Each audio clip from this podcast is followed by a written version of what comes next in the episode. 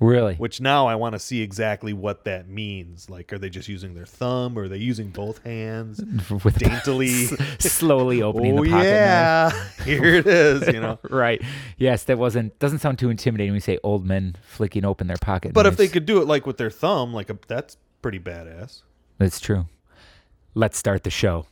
For those who do not know, the biggest wrestling spectacular, names from all over the country, former champions, I've never seen anything like it. Eddie Graham, Florida promotion, Vern Gagne, and superstar Billy Graham, Road Warriors, Mid South Coliseum in Memphis, Tennessee. Bill Watts, Jerry Jarrett, Dory Funk, Harley Race, uh, Nick Bockwinkel, This is Cigars and Conversation with Derek St. Holmes, Esquire. Hello and welcome to Cigars and Conversations brought to you exclusively at onegimmickworld.com. I am your co host, Jay Gilkay, and I am sitting with a true raconteur in the world of professional wrestling. This man has shared a ring with a who's who of talent that ranges from Ace Steel to Eric Cannon. a wrestler, manager, commentator, and a trainer who's contributed essays to wrestling publications and is currently preparing for a vacation to sunny Mexico. With 20 years of experience, he is a true Renaissance man with unlimited knowledge. Ladies and gentlemen, I am speaking of the incomparable, the one, the only Derek St. Holmes Esquire. Derek, how are you? I'm enjoying this snow right now as I'm preparing to go to Playa del Carmen. Oh, very fun. That uh, that's a nice area of Mexico. I'm sure it is. Never been there before. No, no, I have not. I have. uh, I did spend time in Mexico about 15 years ago for a place I worked for. They needed somebody to audit their Mexican plants. So I went down there, flew into Leon, saw the mummies, uh, audited a plant there, went to Mexico City. Like what? A cactus? What do you mean? Mexican plant? No, no, a production facility, Oh, which was interesting because I, I can read Spanish, but I can't speak it. Sure. You know, so I can kind of get the gist. So I was like reviewing documents and such. Do they have cactuses in you Mexico? know, shut up. So we went and saw the mummies, which was featured, which were featured in the uh, Santo y Blue Demon contra. Oh, yeah. La Momias del Guanajuato. So of course I had to go there, and then.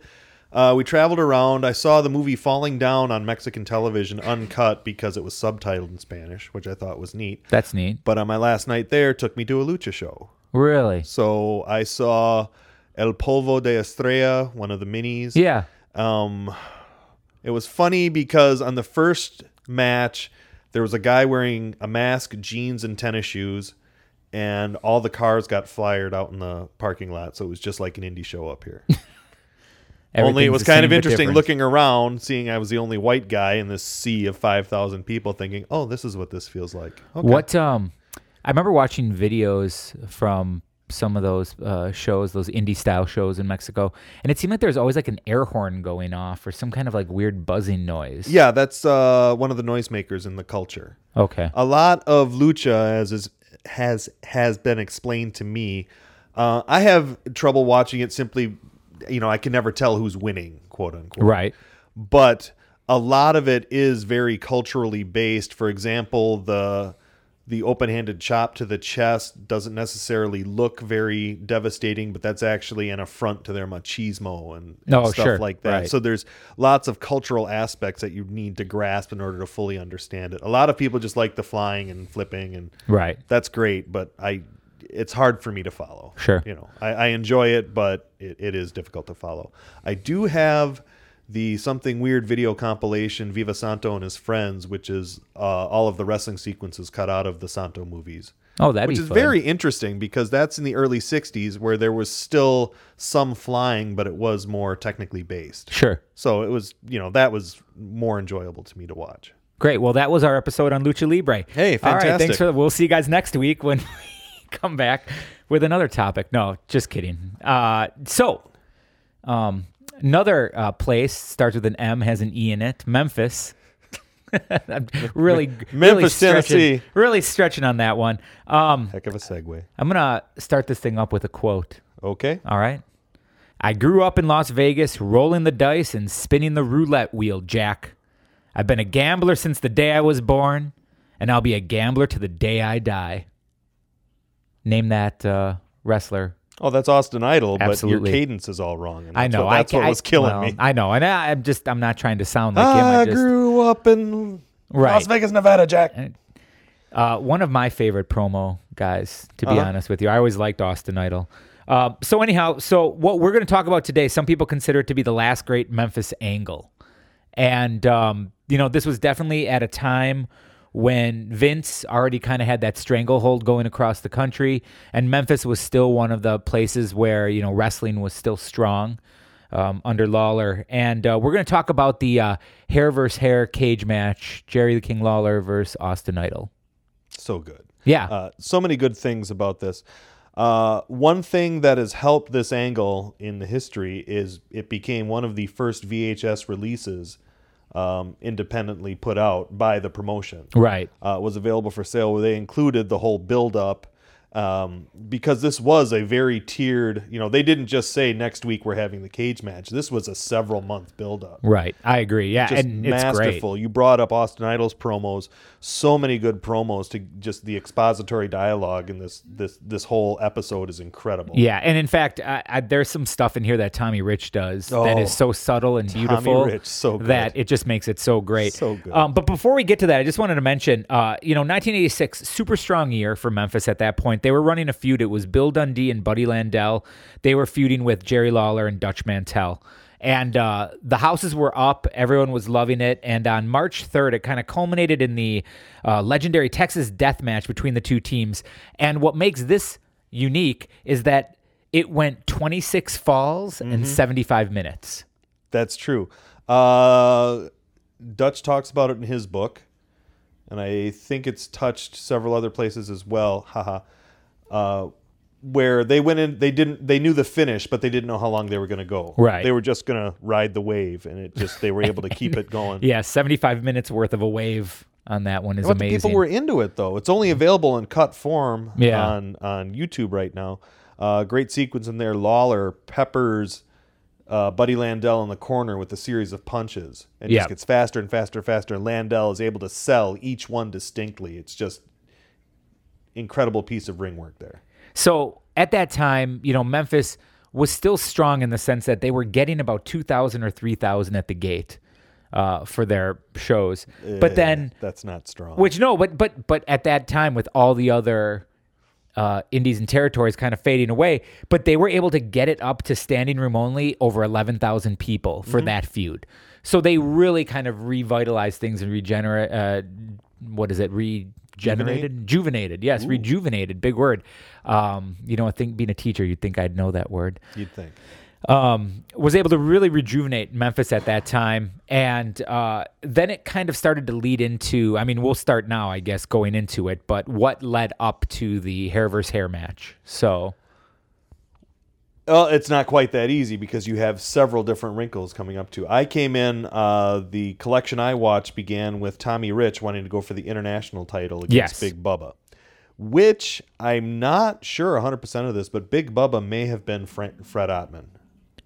possibly so. I think, Yes, because he wrestled in Florida as Big Steel Man as well. yeah. Okay. I believe he somehow connected to the Dusty Rhodes family, Okay. but I'm not sure if that was a magazine thing or a real thing. Sure, Hopefully, sure. somebody can correct that for us.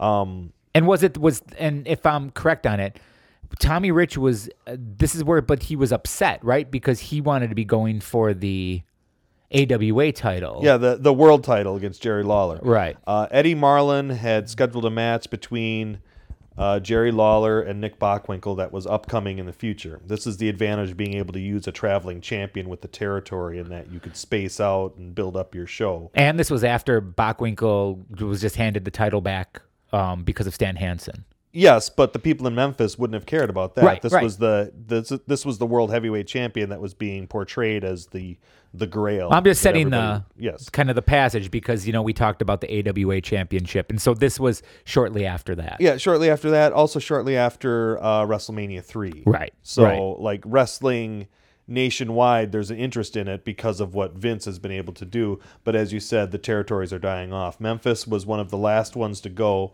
mostly because the television station paid them for the studio time. Right. So they were able to get to the TV, and it was such a local institution. Mm-hmm. Uh, they're still able to run the Mid South Coliseum at this point, which drew uh, 11,000, anywhere from 11,100 to 11,600. I've never really understood why that figure varied. Sure.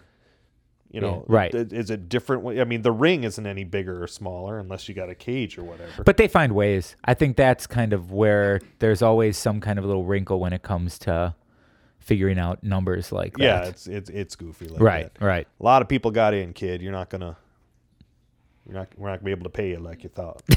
right. A lot of people just got in. That's yeah, kind of a typical thing. So, So, uh, Big Bubba going against Tommy Rich. Yes. Or Tommy Rich going against Big Bubba for the international championship. Big Bubba's manager, Downtown Bruno, comes in, hits Tommy Rich with a foreign object, rolls him over after the ref's been distracted. Right. Uh, but then Jerry Lawler comes in to save, you know, help out Tommy Rich, hit Big Bubba, roll him over. Tommy Rich gets disqualified right. this is uh, this is so subtle in how you set up an angle in that the heel there has to be a small justification why the heel thinks he's right Right, right. as opposed to just i'm better than everybody or my kung fu is stronger Right. And it's not like they're they just all of a sudden one day turn to the dark side. Like there has to be some Right, right, level and they of just tease it, correctness in- so- yes.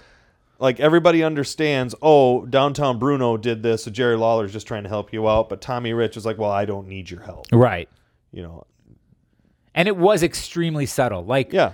if I was just watching that without knowing what was coming down later on, I would never have thought that there was a problem because they really they didn't address it. He just kind of his mannerisms were so subtle, Tommy Rich's. yeah. Well, Tommy Rich, let's not sell him short. Everybody laughs because he had the short NWA title reign, but uh, especially as seen in the footage of this, just it, it, good worker, Right. incredible talker. Right. This is who Jim Barnett saw and said, "My boy, that's going to draw you money, right?" Right, there," you know? right. Like he was able to see that talent in him. Um, one thing I noticed about watching this with Tommy Rich standing next to Jerry Lawler, Tommy Rich is a tall guy Yeah. because Jerry Lawler is not small. I am just a shade under six foot. When I met Jerry Lawler, I had to look up at him. He's a good six one, and Tommy Rich has to be be a good six four. Okay, sure. So just deceptive. All these guys are deceptively tall. Right. Like when I met Jerry Lawler and when I met Ricky Morton and saw how tall they were, like my heart just sank because it's like, oh, well, if these guys look small on TV, how big are these other, Other guys, right, right. you know, just uh, I'm a pretender. Okay, So we- so, we got- Tommy Rich comes off the second rope with Yes. the Thez press, Yes. uh, goes to cover Bubba. Downtown Bruno runs in with a brass knucks or whatever, hits him on the back of the head, Yes. like rolls over the pin. But then Lawler comes down in street clothes, uh, very fashionable '80s street clothes. by Yes, the way. very much so. There's a lot of gaudy fashions. uh, Oh God, Lawler's tights. in This thing is so. b- Uh. Well, like anyway, Oh. the Coca-Cola tee uh, sweatshirt at the end on Tommy Rich in the cage is pretty amazing too. Uh, which is funny because Lawler was a big uh, Coca Cola guy. Like he had a wing in his house that had all Coca Cola stuff. That's crazy Oh yeah, there's pictures of it in the aftermags and everything. fun. Anyway, uh, he comes down, uh, boots Bub on the back of the head, but the referee sees this and disqualifies Tommy Ridge. right. Uh, Tommy is like nothing really happens that night, but Tommy is a bit upset about this and cuts a just smoking promo after that, talking about, you know, I didn't appreciate you sticking your nose in my business. I was going for your international title. Hey, I should be going for the AWA title because Memphis was recognizing the AWA at that point Right. Yep. uh, due to Crockett controlling all the dates on Flair, nobody could come around. Boom. So they decided to go over to, and it- the AWA had had a relationship with Memphis before. Right. Yeah, we had s- discussed that before. So points out that Jerry Lawler, how many times have you wrestled Nick Bockwinkel? You've never beat him. Right. I wrestled Harley Race and I beat him. I mean, you're you're the you know you've got the title shot, but maybe I should have it because you know I've I've been the champion. I can do it again. Right. And I love the And- frustration. I think that's kind of the the key to it. Yeah. is it's not necessarily it's a promo that gets you thinking. It's not something where you're just like, "Oh my gosh, Tommy Rich is, you know, he's gone bad or anything like that." Right. You just you really it, it's logical, it makes sense. You know, he's still angry after what he views as Lawler costing him that match. Um, I just I really like the way it plays out. Yeah, and it's one of those uh, down home Memphis interviews that they would do once in a while, where they had to give him the microphone to talk, and Right. Everything like that, which is very good. Um, I did like the go home on this one, where he just says, uh, "Memphis, you're you need a new champion, and I think I can beat Nick Bockwinkel." Yeah, right. Just leaves it at that right. which is very good, which leads to Lawler cutting a promo coming out, uh, a- a return promo on Rich. They show footage of a match. Uh, may have been later that night, but I think it was probably the next week as they Sure, were playing yeah. this out. Uh, remember, Memphis was a weekly territory, so they could cycle through angles and build them, and people would Right. remember from week to week. Um, a match with Lawler and Kabuki where Tommy Rich gets up on the apron. Uh, Lawler goes to fade back into the ropes to build up momentum on a punch and knocks Rich off the apron. Right. Now, Tommy Rich is a bit upset about this, but what you don't see is right before Lawler fades back, Tommy Rich lifts his elbow. Right. Or, or does he? Right. So this is an, And the a- crowd was fooled. Uh, Yeah. Like, I don't think, I mean, the live crowd, of course, because there was no replay, it just looked like Tommy Rich was on the apron and Lawler bumped him. Yeah, yeah, just knocked him off the apron. So Tommy Rich was a bit upset about being knocked off by Lawler, but all of a sudden Lawler comes back and says, "Why did you elbow me in the head? Right. You know, it caused me to mess up in my match with Kabuki." So he was very upset about this. And then Lawler goes ahead to bring up, "Okay, Tommy Rich, you beat Harley Race, but." Lawler goes on to call Harley Race a 60 year old drunk Right. and uh, w- isn't very impressive that he beat him and you Right. only held it for four days and then this 60 year old drunk uh, did this now i'm very glad that harley race wasn't in the locker room or the crowd for any of this because i'm pretty sure he would have gone out there and handed lawler his ass Oh, no, absolutely. just you know and again with a cigarette hanging out Of his mouth, right. just one boom Of, well, one of the other things too I thought was great about this was that uh, Lawler goes on TV and cuts this promo, and at first Lance Russell is very much kind of defending Tommy Rich, like ah, I don't necessarily see Right, that the right. elbow that he raised it, and then Lawler has them run the tape and he shows them, and there's still there's a little bit like a yeah, I guess I can see what you're talking about, and, Yeah. but so there was never like this, oh boy, he definitely is the one, you know, he definitely lifted the elbow up and he Lance kind of sees Lawler's way after a while, but there's still some skepticism in it all. yeah and this is also the genius of memphis television Right. Um, now we point this out. The I did look at the comment section of the the link we were both watching, and it said that this was the Louisville feed of the angle, Okay. uh, which is very interesting to me. Remember, the Memphis show was shot. There was ninety minute shot Saturday morning, Yes. live in the studio. And then that tape would be cut up do- or edited down to an hour with alternate interviews uh, interspersed, and that would be shown the following week in the other circuits or the other towns. on the Sure, circuit. yeah. So they obviously they didn't do the haircut match around the loop. They were just explaining everything there, but if you had a match on Monday night in Memphis, that meant that in a week and on that Tuesday through Thursday, you were having that same match in all of the other towns. Right. So, like a loser leave town match would happen in Memphis and then happen around the circuit. Sure. Uh, Mick Foley makes fun of this in his book when uh, he wins the tag title and asked the fan if they were surprised. He said, No, I heard you won him in Evansville two nights ago. It's right. It's like, right. Oh, well, okay. Yeah. So that was uh, also part of the magic because you know, and again, these other towns you didn't get news of Memphis, Right, You know, right. it wasn't it wasn't nationally covered, so you could get away with doing that, You're right. And it worked. Just like again, it was the the world was like a bigger place without right? uh, internets and things like that Damn going on. internet. I know. Ruins it all, doesn't it? So where do they go from there? Oh, So- just wait. One thing I sure. want to point out: Lawler comes out with the big, uh the big crown. Yes. Yeah, because he went down to like the small jughead looking thing when he was in the WWE for a while, but he had this huge crown. Um, in his book, he says that his first crown came from a place called Southern Importers, which Okay. I went ahead and looked up, and yes, it's still there, and it is a costumes type company, you know, like a uh, what's a Oriental Trading or Sure, whatever. yeah, you yeah. just get anything from. Of course, you got to pay for it. Right. Um, So I had to laugh seeing the old big crown because I like that, and I also Right. liked Lawler with that weird, uh, that very regal goatee that Yes, he had. Good yes. stuff. Good stuff. the points the points coming up on the sides of it yes, yes. Uh, but what I wanted to bring up about the crown was uh, his first one was given to him by Bobby Shane, who passed away in a plane wreck. Another crown was given to him by Sam Bass, who passed away in a car wreck. So it became a joke slash curse that anybody that gives Lawler a crown is going to pass away. Ah. So nobody gives him a crown. And that's it. Yeah. Yeah. That, he's had those two, and then that's uh, unless he gives himself a crown, Well, he had to because nobody else was we'll gonna give do it to him. No, no, absolutely. And he's still kicking.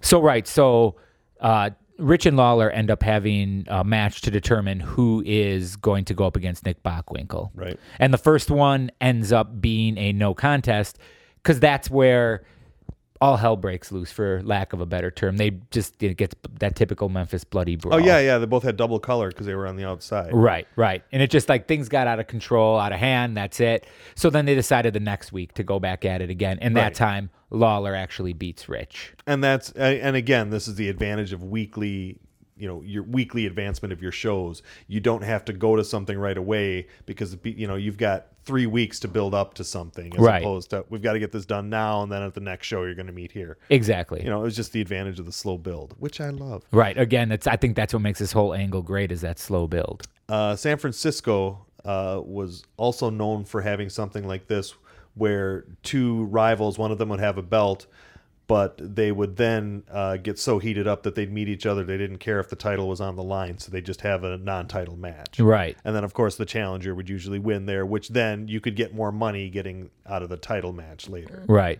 Yeah, Just no, a I think cute that's little great. thing. You don't have to shoot it all right away. Exactly. So it leads us up to uh, January 4th, 1987, and that's Lawler versus Bockwinkel. Yes.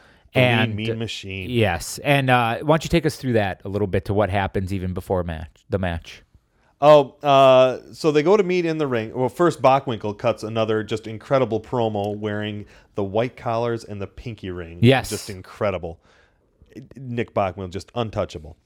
Uh, so they're both out in the match. Austin Idol suddenly comes in, decides he wants to interject himself. He thinks he's been overlooked in all of this drama, and he feels he should have the title shot. Right. Uh, Jerry Lawler, of course, takes a little exception to this.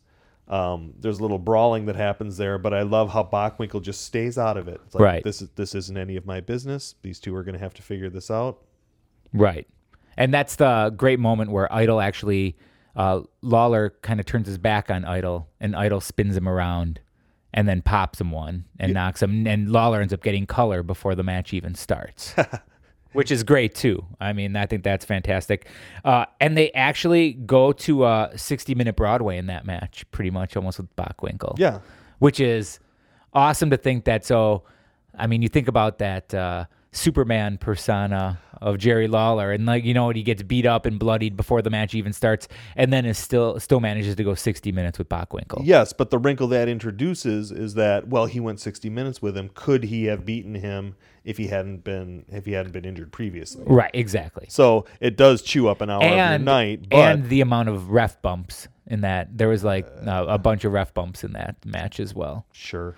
Well, I mean, I'm just it's all the factors that Right, you know right. play into that like what like what Lawler could have done type thing if but Exactly. for the ref bumps. Exactly. So it, again, Bachwinkle's the- the master, so we we don't have to talk about him because everything was great there.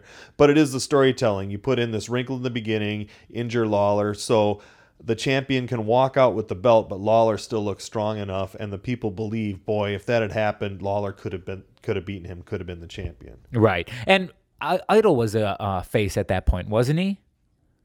Because what before that, I think he was a face. I think he he started going like full heel at that moment. Right. So he might have been a tweener, but I've never seen Austin Idol as a rah rah babyface. Not a rah rah, but he was popular at that Yeah. point. Well, And I can you think- blame him? He's a universal heartthrob. Yes, that's true.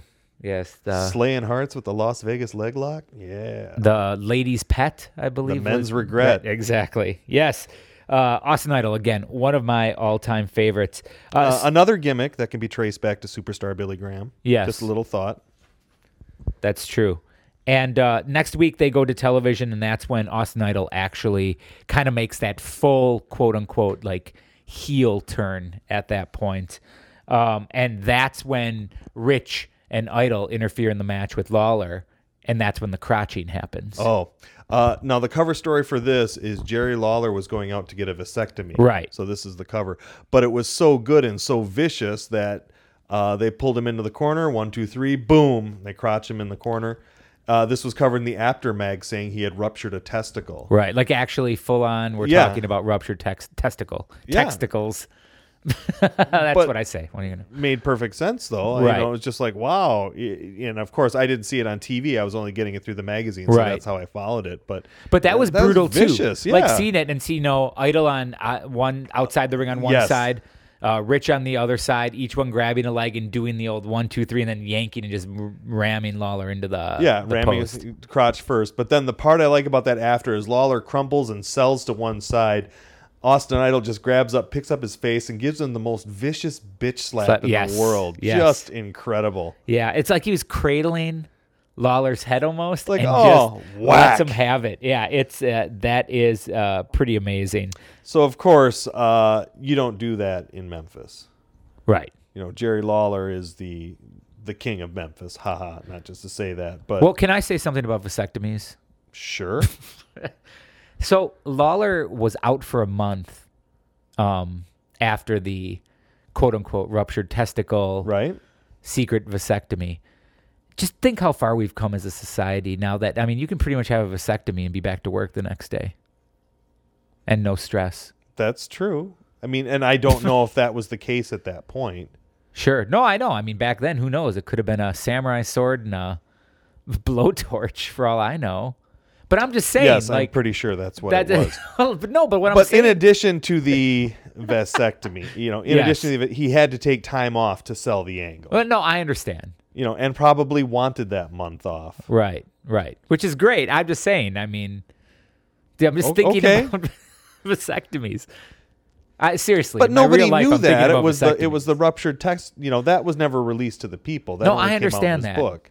Ah, you're There's just been a killing lot of talk about vasectomies lately in my life, me. so okay, fair enough. I just wanted to. Are you cut? Not yet. Not yet. Okay, Mm. No. So I'll drive you.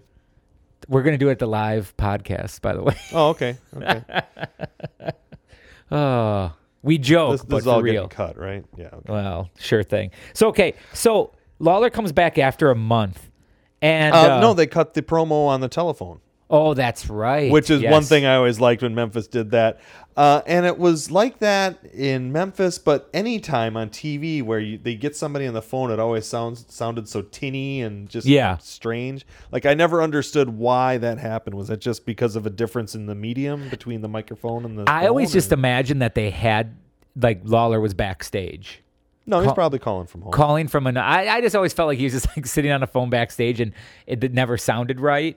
And uh, it was like kind of a mix of hearing it in the micro- microphone and through the phone and the him. Like it just seemed like they didn't quite know how to get it done. Right. Well, they So- also because they played that to the studio audience, Right. Or they could hear it. I'm not sure exactly how that was done. Yeah, and it never- because we've never been to studio wrestling. Wrestling, right? Again, ladies and gentlemen, studio wrestling. Anybody. Anybody, Um, anybody. but just a great promo, Lawler saying no, he's not down, he's not out. And, Right, You know, right. Of course, it's been done a million times in Memphis, but just a, a nice little touch. He's off, but you know, we don't want you to forget about him. right, and it's cool too. I mean, it really is just kind of a neat little thing you don't see. uh, We did gloss over this. Randy Hales trying to go back and interview uh, Tommy Rich and Austin Idol after they crotched Oh, Lawler yes. on the ring post Yes. and getting shut out. Now Randy Hales, uh, huh? what do you? Like right. Yeah. like I saw that, and I was just like, this guy's involved in wrestling. I just I didn't know. get it. He just knew the right people. I think he just seemed so Gangly. yeah, well, gangly, yes, but I think he just seemed like legit, like as the person. I mean, because Lance Russell kind of always had that bit of carny to him. Sh- You think so? I always thought he was more like Kermit. Well, I mean, I don't know. I always felt like he was more in the know about stuff, whereas Randy Hales was a little bit aloof. He seemed like a carpet salesman that happened to get the gig on a you know weekend special or something. I don't Lance know, Russell? or not Lance. No, uh, Randy Hales. Oh yeah, Randy Hales. He I was just gonna seems say so Lance straight. Russell was like a noted person in the community. No, there. absolutely. But I'm saying, but like he, at- he he seemed so in the know, and Randy Hales just seemed so, just kind of like every man. He seemed Well, like somebody's until- dad. Until Doug Gilbert said that he liked to get down, but Yeah, exactly. Oh, Doug Gilbert.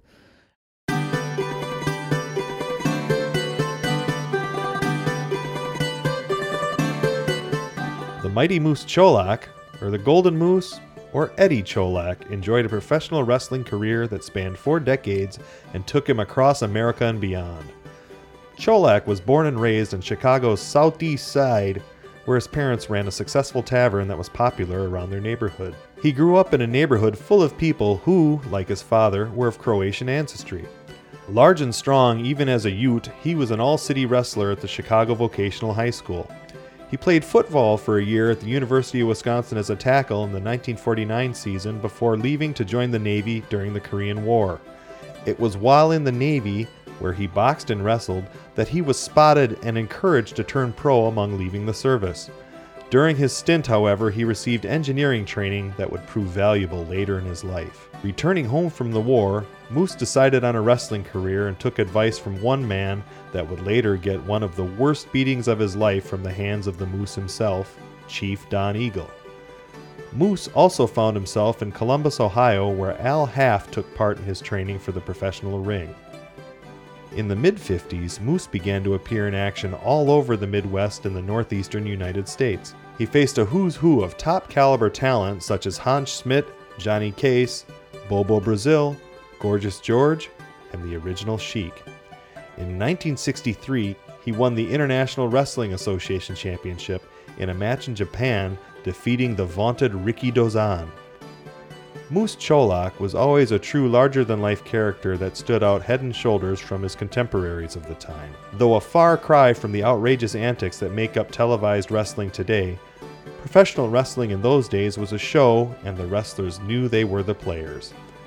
Cholak played his part to a T, always guaranteeing a good time by donning his famous moose head, named Alexander, and fur cape, all the while giving his moose call before grappling with his usually smaller opponent. Moose would come to the ring, stop on the ring apron, and let out a very loud moo, like the bellowing from a bull moose, then climb over the top rope and enter the ring and parade about bellowing even more as the fans catcalled and booed him.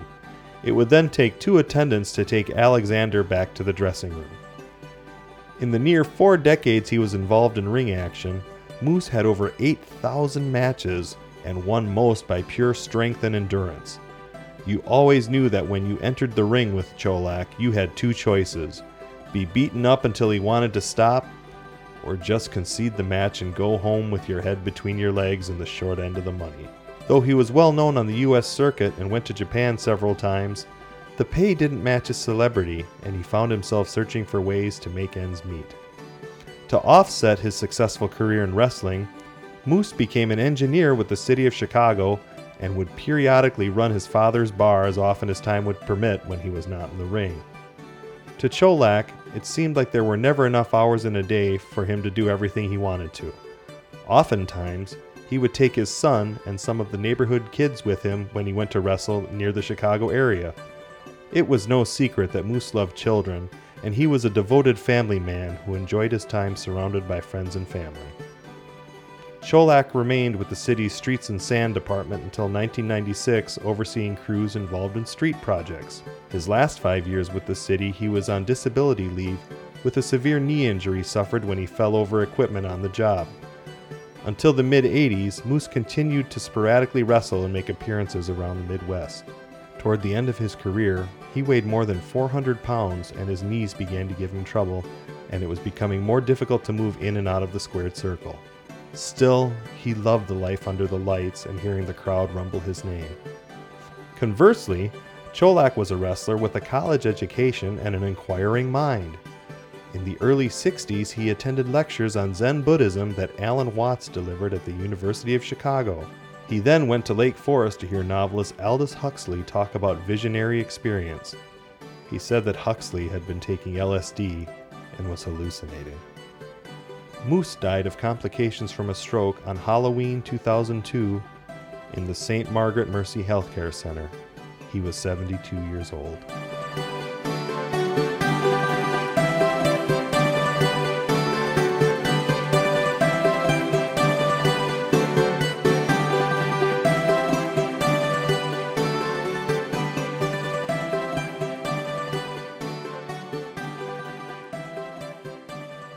Um, So Lawler yes. realizes that it's a two on one situation here and uh, decides to bring in. Bachwinkle for one, Bam Bam Bigelow. Oh. What? Yeah, I was going to say Bam Bam. Well, you're just staring at me. I Oh, I thought I was giving you the cue there. for what? To uh, Bam Bam Bigelow. Then I said it, and then you went. "Ugh." Sorry. I know Anyway. some stuff. So Lawler Lawler brings in Bam Bam Bigelow, and also uh, Paul Paulie Dangerly. He's yeah, dangerly not at Dangerously that yet. point, He's which still sounds Dangerly. weird, right? Uh, yes, comes into Memphis now. Is dangerly even a goddamn word? it was then. Yeah, I guess. Anyway, uh, brings in Bam Bam Bigelow. Uh, Jerry Lawler brings in Bam Bam Yeah. Bigelow, and Paulie Dangerly shows up on the uh, on the the heel side as well. Now there's a connection between those two because Paulie Dangerly, of course, was a photographer and annoying little kid around the WWF Right. area. Uh, and eventually got into promoting and promoted a wrestling show at Studio 54. May have been a WFIA, like Wrestling Fan International convention or whatever. 'cause Yeah. Ric Flair got an award, but that was uh, the debut of Bam Bam Bigelow uh, wrestling three guys. Uh, he came out of Larry Sharp's. Right, right. So I'm wondering if that was part of the deal to get those two down, is that they came down together or one got the other. Sure. Out of it whatever. would seem that way. So that was neat. Right. Uh, Bam Bam Bigelow still young and angry. I just remember seeing him introduced, like I saw him introduced in Wrestling Eye, which is how I found out about the Studio 54 bit. yeah. But at the time, I was just so entranced with he has his head tattooed. Right. No, that I was mean, that pretty was such awesome. a foreign, ob- you know, foreign concept. back right. Then. Right. Yeah, that was. I mean, it looked badass. Yeah, it was just bizarre, and he could do cartwheels and all this other stuff. Right. But then he went to world class and became Crusher Yurkov because George Scott thought he needed a Russian. But Of course. I knew who he was though because I Right. felt cool. 'cause Yeah, I and you who he knew you was. followed you followed that career. Except I that just seeing it in print, I thought it was Bam Bam Bigelow or something like that. nice. That's Well, I- pretty good. You know, you didn't know, and then then he went to the WWF and they had the managers fighting for him. Right. And then at that point too, during the feud where Lawler was having these guys come in, uh, Rich got quote unquote injured during that melee, which he actually went to Japan. Yes. So um, at that point, bringing in another big guy, Oh, because Bam Bam and uh, Bam Bam and Lawler crotched him. yes. Yeah. And so Rich left, went to Japan, but they sold it as he was out with an injury, and then To they his testicle. to yes, and they end up bringing in uh, Sid Udy, a very green Never heard of him. Sid Udy, uh, humongous. Yeah, I know. I know. Sid Vicious, Sid Justice. Uh, y- uh, there were actually several hum- humungi, Right. Humongouses over the course of this. but he did the he did the humongous gimmick at during this time Yeah. with Austin Idol. Um, and only for a couple matches and one of the things I was reading about it that I thought was funny was that uh, Sid was so green that he was just really knocking the shit out of Lawler Yes, and I'm it sure added they to the loved it. quote unquote brutality of the matches cuz he was so green and just so I'm sure Lawler loved that. Yes. Snug? Is Yes, that can I say yes. snug? Is that okay? Difference. There's a s- very slight gradation between snug and unsafe. Right, right. Uh, yeah, well, like where's the difference between like snug and potato? Oh, come here. Right. Yeah. I'll stay over here. Thank Yeah. you very much. Um, so uh, all this happens again. Rich is out of the picture, and then it finally sets up for the big night, April twenty seventh, nineteen eighty seven, uh, and that's the match. It's the hair versus hair match. But there's a little bit of a setup to that, and there are some other factors that get played into it. Are you saying that there's something I'm missing? Oh, yeah. There's Tell so, me. so much that you're missing. then there. share away, sir. uh, who is it? Austin Idol and Lawler have a match. Where Oh, a foreign yes. object gets used, and that sets up to a chain match. Right. and Lawler says we're going to have a match where the both of us are joined by a you know 16 foot chain or whatever like that, and they the execution of this. The execution of this is very interesting in the term, uh, in the context of the larger angle. Yeah. But I have to wonder about the people that were there that night. Sure. Like explain. I, I don't know. Well, I don't know if it was promoted as the main event, but if it's Lawler, of course, it's going to be treated as such. Where Lawler and I are going to have a chain match where they're both joined at the wrist. right. Um, of course, uh, Austin Idol comes to the ring. Lawler comes to the ring. He already has the chain attached to his left wrist. Throws the other end of the chain out to Austin Idol. yeah. Um, Idol does a very good job. And this is this is one thing that's needed in a gimmick match where the heel has to beg off and be afraid of the gimmick and not want to engage, you know, for whatever reason. Uh-huh. I'm above this. I'm a human being, blah, blah, blah, blah, blah. They fidget and fight and everything. Finally, the referee says Austin Idol has a 10 count to have this chain put on his wrist. And the Okay. match starts. So they start counting. Then finally, Idol puts his, his wrist out for the chain. The referee's putting that on. Jerry Lawler takes his chain off and attaches it to the top rope. So suddenly the referee gets the the chain on the wrist, hits the bell, the match starts. Austin Idol realizes that he's caught on a leash and he can't get away. Jerry Lawler then dips into his trunks, all in front of the referee, by the way. Of course. Dips into his trunks, pulls out a dog chain, hits Austin Idol with the chain, covers him one, two, three. He And- put Eh, right. one over on Austin Idol. Then he bails out of the ring, gets on the mic, says, "That's how you have a chain match, Memphis style, boy." Right, and that was which, which that- I like. That's one of the few times that Lawler puts his twang in there. You know? And that was the 39 second sure. loss for the Southern title. yes, I was going to make a joke about Lawler putting his twang in some other things, but Very fun. I, you know, um, I always thought that was. I always like that Lawler image too. The the reaching in the tights, Uh-huh. pulling out the chain, and he just so exaggerated the way Yeah. he would top, put that chain around the. yeah, that's very well. I mean, it's joked in the business. That's very Memphis about it. Right. got to Memphis it up. Yeah. Now remember the clientele there. Granted, it's how they were educated, but they they bought a lot of what they were sold. Sure. Oh, for sure. Let's put it that way. So Yeah. it was you didn't have to be quite as subtle because it was kind of cartoony and everything in Memphis. But Right. I mean, again, that's what they were educated to. So my question to that would be, I guess, thinking about booking that. And so if leading up to the hair versus hair match, Lawler is able to kind of pull one over on uh, Austin Idol in Right. 39 seconds, and then uh, you know, then that means Lawler has the title. What what would dr- make the audience want to go see it?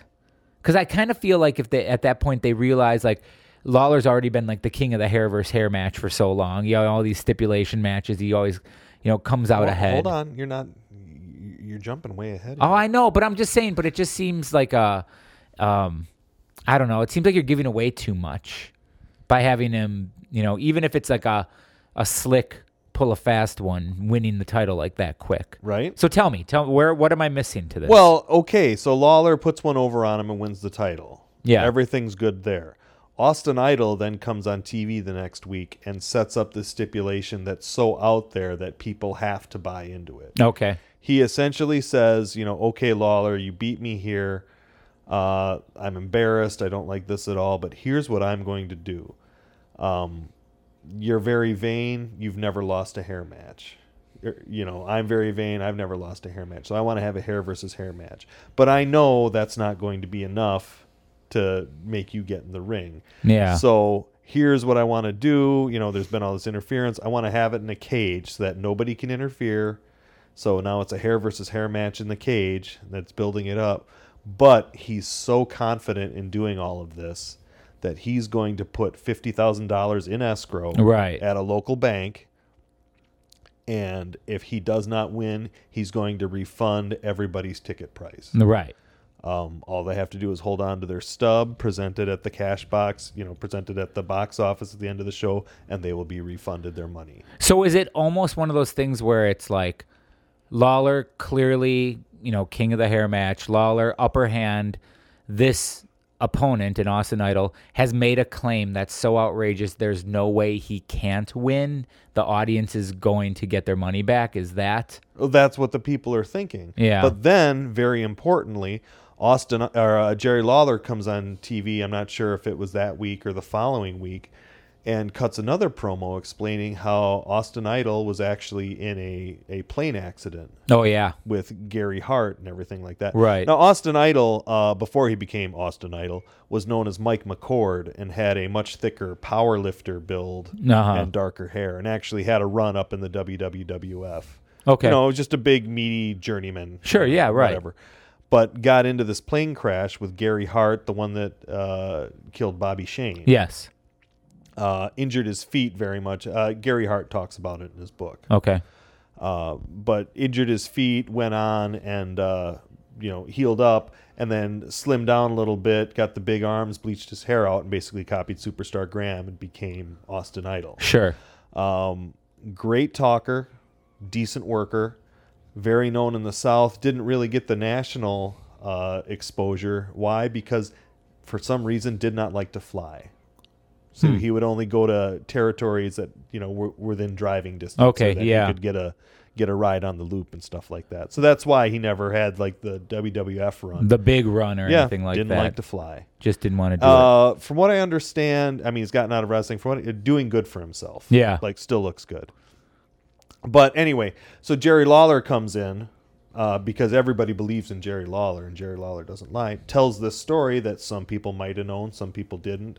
Uh, Austin Idol was in this plane crash. Well, he got an insurance payout it. Ah. from that plane crash, so he knows that Austin Idol has the money to do this. Right.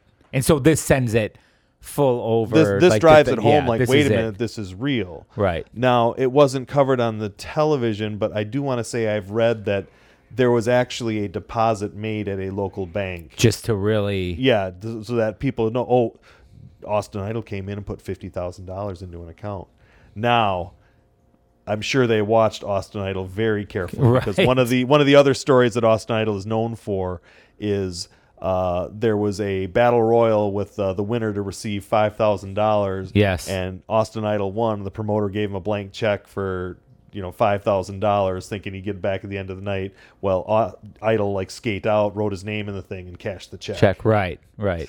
didn't give the money back. Of Which course, is great. Of course, lost his job, but he got a five thousand dollar payout. Right. good for him. Yeah. That's pretty great stuff. So this is very important in that the heel has come out and made this grandstand challenge. That Yes. seems so outrageous. Like that that's just ridiculous. That'll never happen. But then the face, the person that the people believe in, comes out and validates everything Thing the he heel said. says. Right. So this is where the draw really comes in. It's just like, sure, Austin Idol has that money. Oh, Jerry Lawler says he has this money, and this all makes sense Right.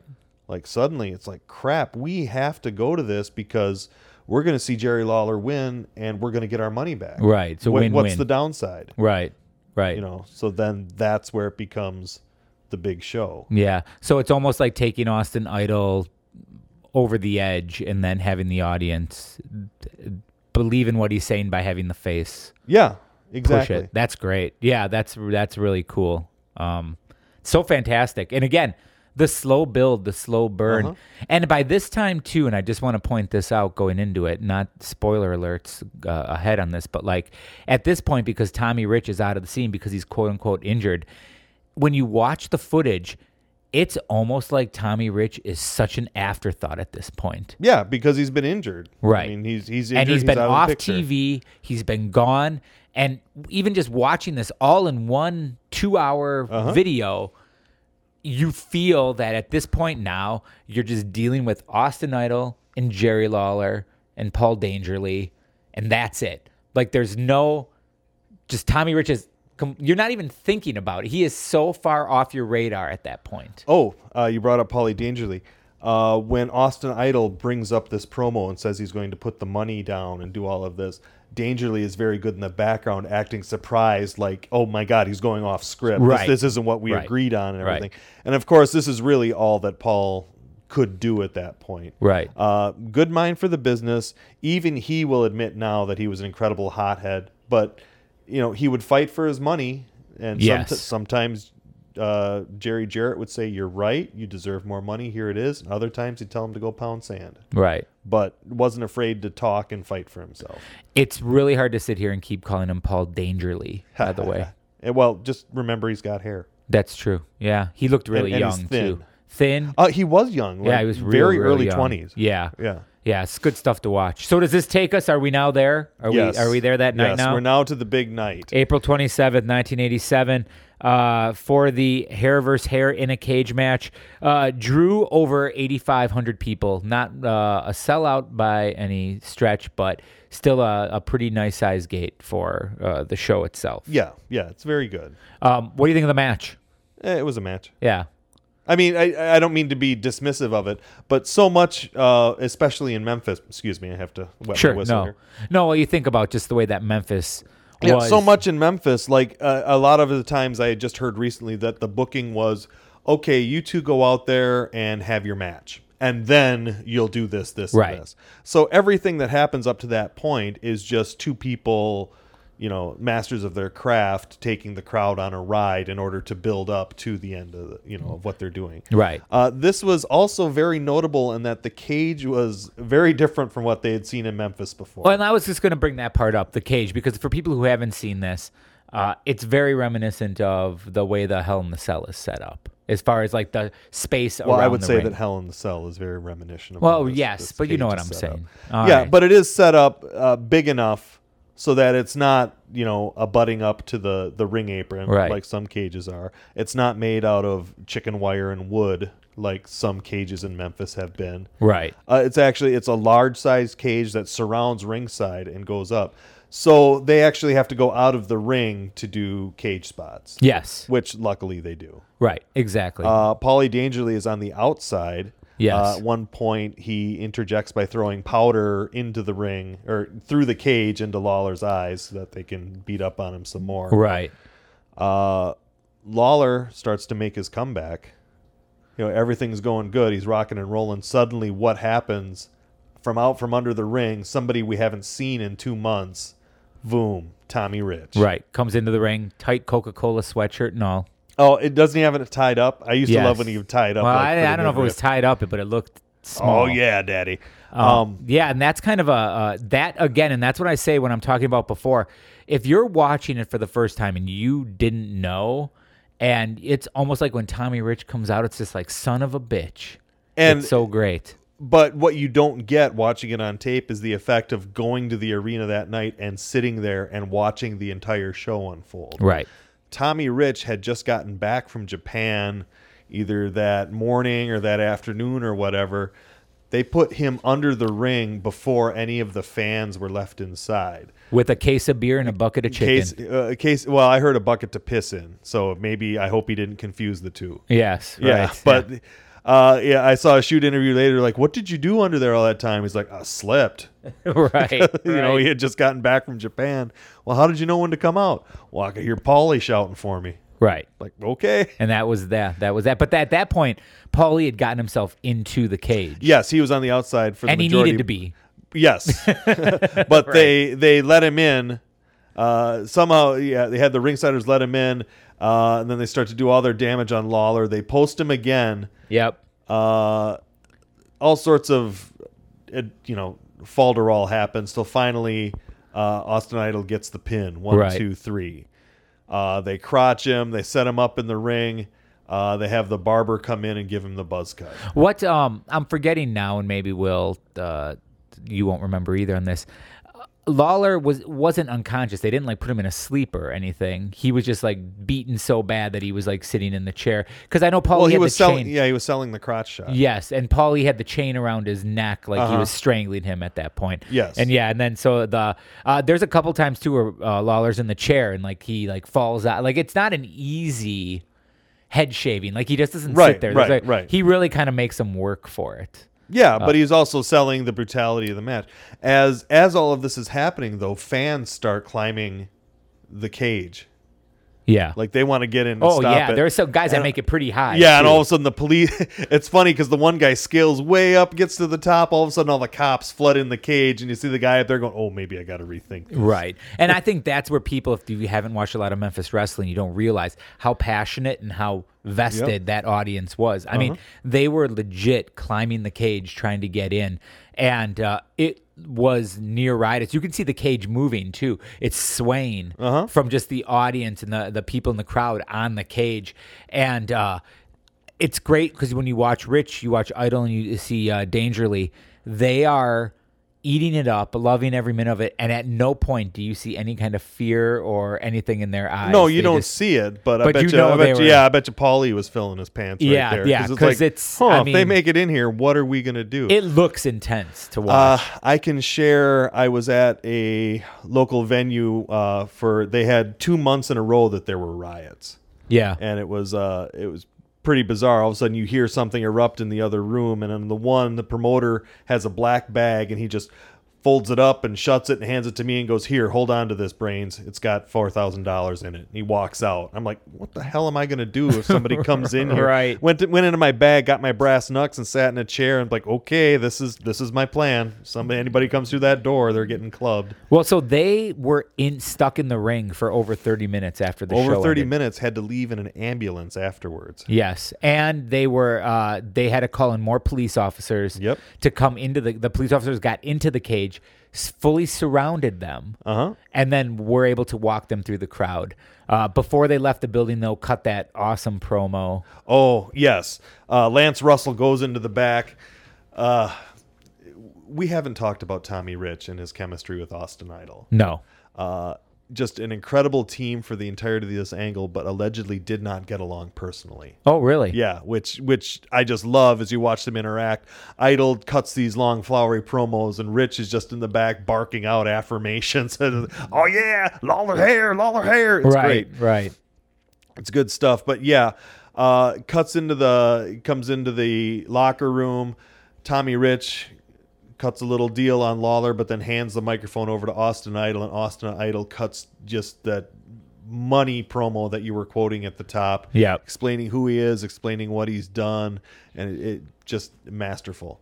The- The the promo work over the entirety uh, the entirety of this whole angle has just been incredible. Beginning with Tommy Rich in the beginning, going back and forth with Lawler, just the expository dialogue. At no time did I feel like there was a narrator saying, "And then they went and had this Right. match." Right. Everything was laid out, it was explained, it was justified, and it was reinforced in the fans' minds, and they believed in what was happening at the end. Absolutely. Yeah, just such a strong strong angle. Just really, I mean the from top to bottom with a true surprise finish that I mean was jaw dropping for the time. Just an absolute you don't see something like that. You really don't. I mean, especially not nowadays, but that was just yeah, it was great. Um on the heels of that too, then Lawler vanishes for a while, uh selling the injury. But one of the funny things about it was uh he wouldn't let them shave his head all the way bald. Eh, it's good to be the king. He uh, uh, he He got the buzz cut. he got the buzz cut. Why? Uh, from what I was reading, because he liked the way Bruce Willis looked. Sure. So, serious and Okay. in that, but that's the one thing that's kind of a little bit. Um, I don't know if that diminishes it at all, but it's like if it's got hair versus hair, I would have liked to have seen Lawler go completely bald. yes, and this was a complaint that was voiced, especially when in that per, in that promotion they shaved Bill Dundee's head and then they cut his wife's hair. Right. It's like, come on. This, so you got got to to do it. You gotta. You gotta. have you Yeah, ever been? but- have you ever been in a hair versus hair match? Yes, yes, I have. Did you win? No, I did not. Did you get your head shaved? Yeah, I got the shaved down to the skull that night, but then let it grow out. When was this? Uh, two years ago, my mother was having uh, was experiencing breast cancer, was going into chemo. Oh wow! So I offered Okay. up my hair to a promoter and said, "Hey, let's let's do this deal so I can shave my head." That's awesome. And they said, "Uh, okay." and that was that. Yes, but one lesson I knew it was going to happen that night. I was reassured it wasn't going to happen, but it did. You need good clippers because Oh, your yeah. hair is wet and sweaty and it's not going to cut easy. Can I say I don't think I've ever seen a hair versus hair match that has ever ended well with the sha- with the clippers actually working. Um, Oh, back in the day, it was much better. They would bring in like barbers with professional equipment. but to I get mean, it but done. there are some that I've seen some Yeah. things where it's Horrible. I mean, absolutely just ravaging the scalp of the guy that's getting it done, or the clippers just don't cut. Yeah, the clippers don't cut, so I actually had in the locker room later. I just stood on a chair and took care of it myself. Well, that was um, even just uh, tied into like that WrestleMania three. Right. The, uh, I mean, Exactly. it just you're like, eh, okay, we we get it. Get get in there and clip a little bit uh, Right. better because it was really you're really pulling for it in there to for Adonis to get the head shave. So yeah, but then they they shaved his head backstage because they Oh. Right. released a picture of him with the cue ball look. Right, and then that was that was that. Uh, so uh, you know, after this angle, Rich and Idol still kind of teamed together, and they brought back Bill Dundee, Yep. who ended up coming after uh, them, and then of course Lawler comes back, which all led to a big scaffold uh, Yes. match um, where supposedly Lawler broke uh, Tommy Rich's wrist in that. uh, at one like it was the a work. but- Oh, okay. Because he also allegedly broke, Broke Paul's Paulie dangerously jaw. or well, that's the the knocked him out, or yeah, hit the broke the jaw because he was leaving the promotion and never liked him, Right, Type right. thing. Yeah, and a pot shot at supposedly him. like broke his leg during that too, because Paulie wouldn't climb the scaffold, right. and because he was afraid of heights, because probably because he saw Jim Cornette take. Hey, the I nasty don't blame spill. him. I, I big, Yeah. big fear of heights myself. Yeah, yeah, and I mean just that drop, it's like a dart. or It's a not so much the drop; it's the sudden stop at the be- at the end. Right, and that's or if Big Bubba doesn't catch you, No, because he's off being tugboat now. Because Right, right, remember, right, Big Bubba right. was Fred Ottman, right? But no, but the Uncle uh, Fred. well, but uh, Big Bubba Shockmaster. was supposed to catch uh, Jim Yeah, I Cornette know, and you I know, know. dropped him and all that. So, so anyhow, so that's that. Kept that's, his eye on the ball the whole way down. though. right, Yeah. right, right, and just watched it go right into the mat. Yep. Um, that is Lawler, Austin Idol, hair versus hair. Uh, another one of those great moments in wrestling. I put up there in one of probably my top ten things that I like to watch. Good stuff. Uh, it really is. And if you want to see the video, they have it on YouTube. It's basically two hours long, and it's the complete, like every beat, every promo, every step leading up, and of course the hair match. And then it ends with the final promo with uh, the heels backstage. How does it go? Of course, at any time, due to circumstances beyond our control, this footage could be taken off of YouTube. Blah blah blah blah blah. Right. But it's Dutch not- Mantel had that in his book all the time. I Yes. just thought that was kind of neat. Yeah. By the so- way, No, so This it, might not uh, be there. it was definitely uh, one of those things that we look at and say, "Yeah, this is cool," and this is one of the things that I always loved about wrestling. And when I was able to sit down and watch the commercial commercial release, I said, "Oh my gosh, this is so perfect! Like it is just, it is perfect." So, and you own this, yes, I could not uh, find it because it's currently in storage, but I do have a VHS copy, which is a bootleg, yeah, uh, signed by Jerry Lawler very nice. to my pal Derek. Well, which cool. He, everybody's his pal. Speaking of my pal Derek, uh, this has been great. Um, next time, what are we going to talk about on the next episode? Well, it's very interesting because the NWA had one heavyweight champion, one light heavyweight champion, but several tag team champions. Ooh. It's very interesting. Why? Why is that? I don't know. I don't know anything About- about this, and I'm super excited to find out. gonna find out. This is one of those uh, topics that I am just excited to sit back and listen to you talk. It's gonna be a short show. All right. Well, fair enough on, on that. Well, again, thanks to everybody involved. Thanks to Kyle Arpke, our sound engineer, Eric Arsenal for our music. You have been listening to Cigars and Conversations with Derek St. Holmes Esquire. We are heard exclusively on onegimmickworld.com. And we will see you next time when we're talking about the NWA Tag Team Championship.